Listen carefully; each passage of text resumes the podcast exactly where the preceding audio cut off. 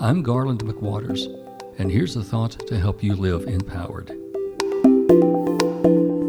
Try getting even with the people who helped you. That would save the world.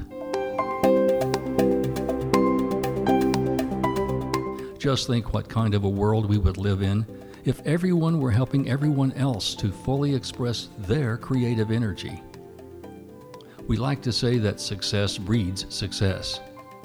Then why wouldn't we be as eager to say that helping others is much more productive than revenge or vindictiveness or even competition based on greed, which is often disguised as being successful?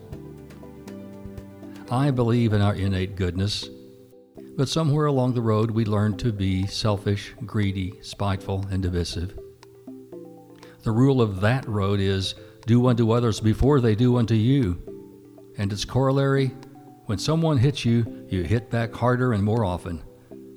But that road is dark and twisted. We will heal the world quicker by thinking wholesome thoughts and behaving accordingly toward all.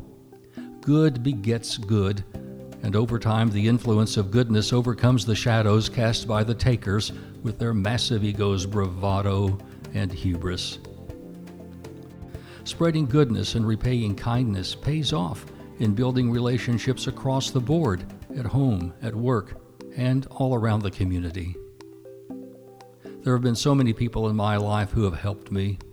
They encouraged me. They filled my heart with purpose and hope. They taught me. They helped me see the potential and possibilities of what I could become. I want to repay that kindness with kindness to them and to others. By expressing kindness, empathy, and love to others, I find those blessings come back to me in ways and at times I did not expect. A dark heart cannot fathom the illuminating power of kindness unless we show them the way of the empowered by our example. I'm Garland McWaters. And when we live empowered, we encourage the spirit, enliven the heart, enlighten the mind, and enlarge the expectations of living in ourself and in others. Join me.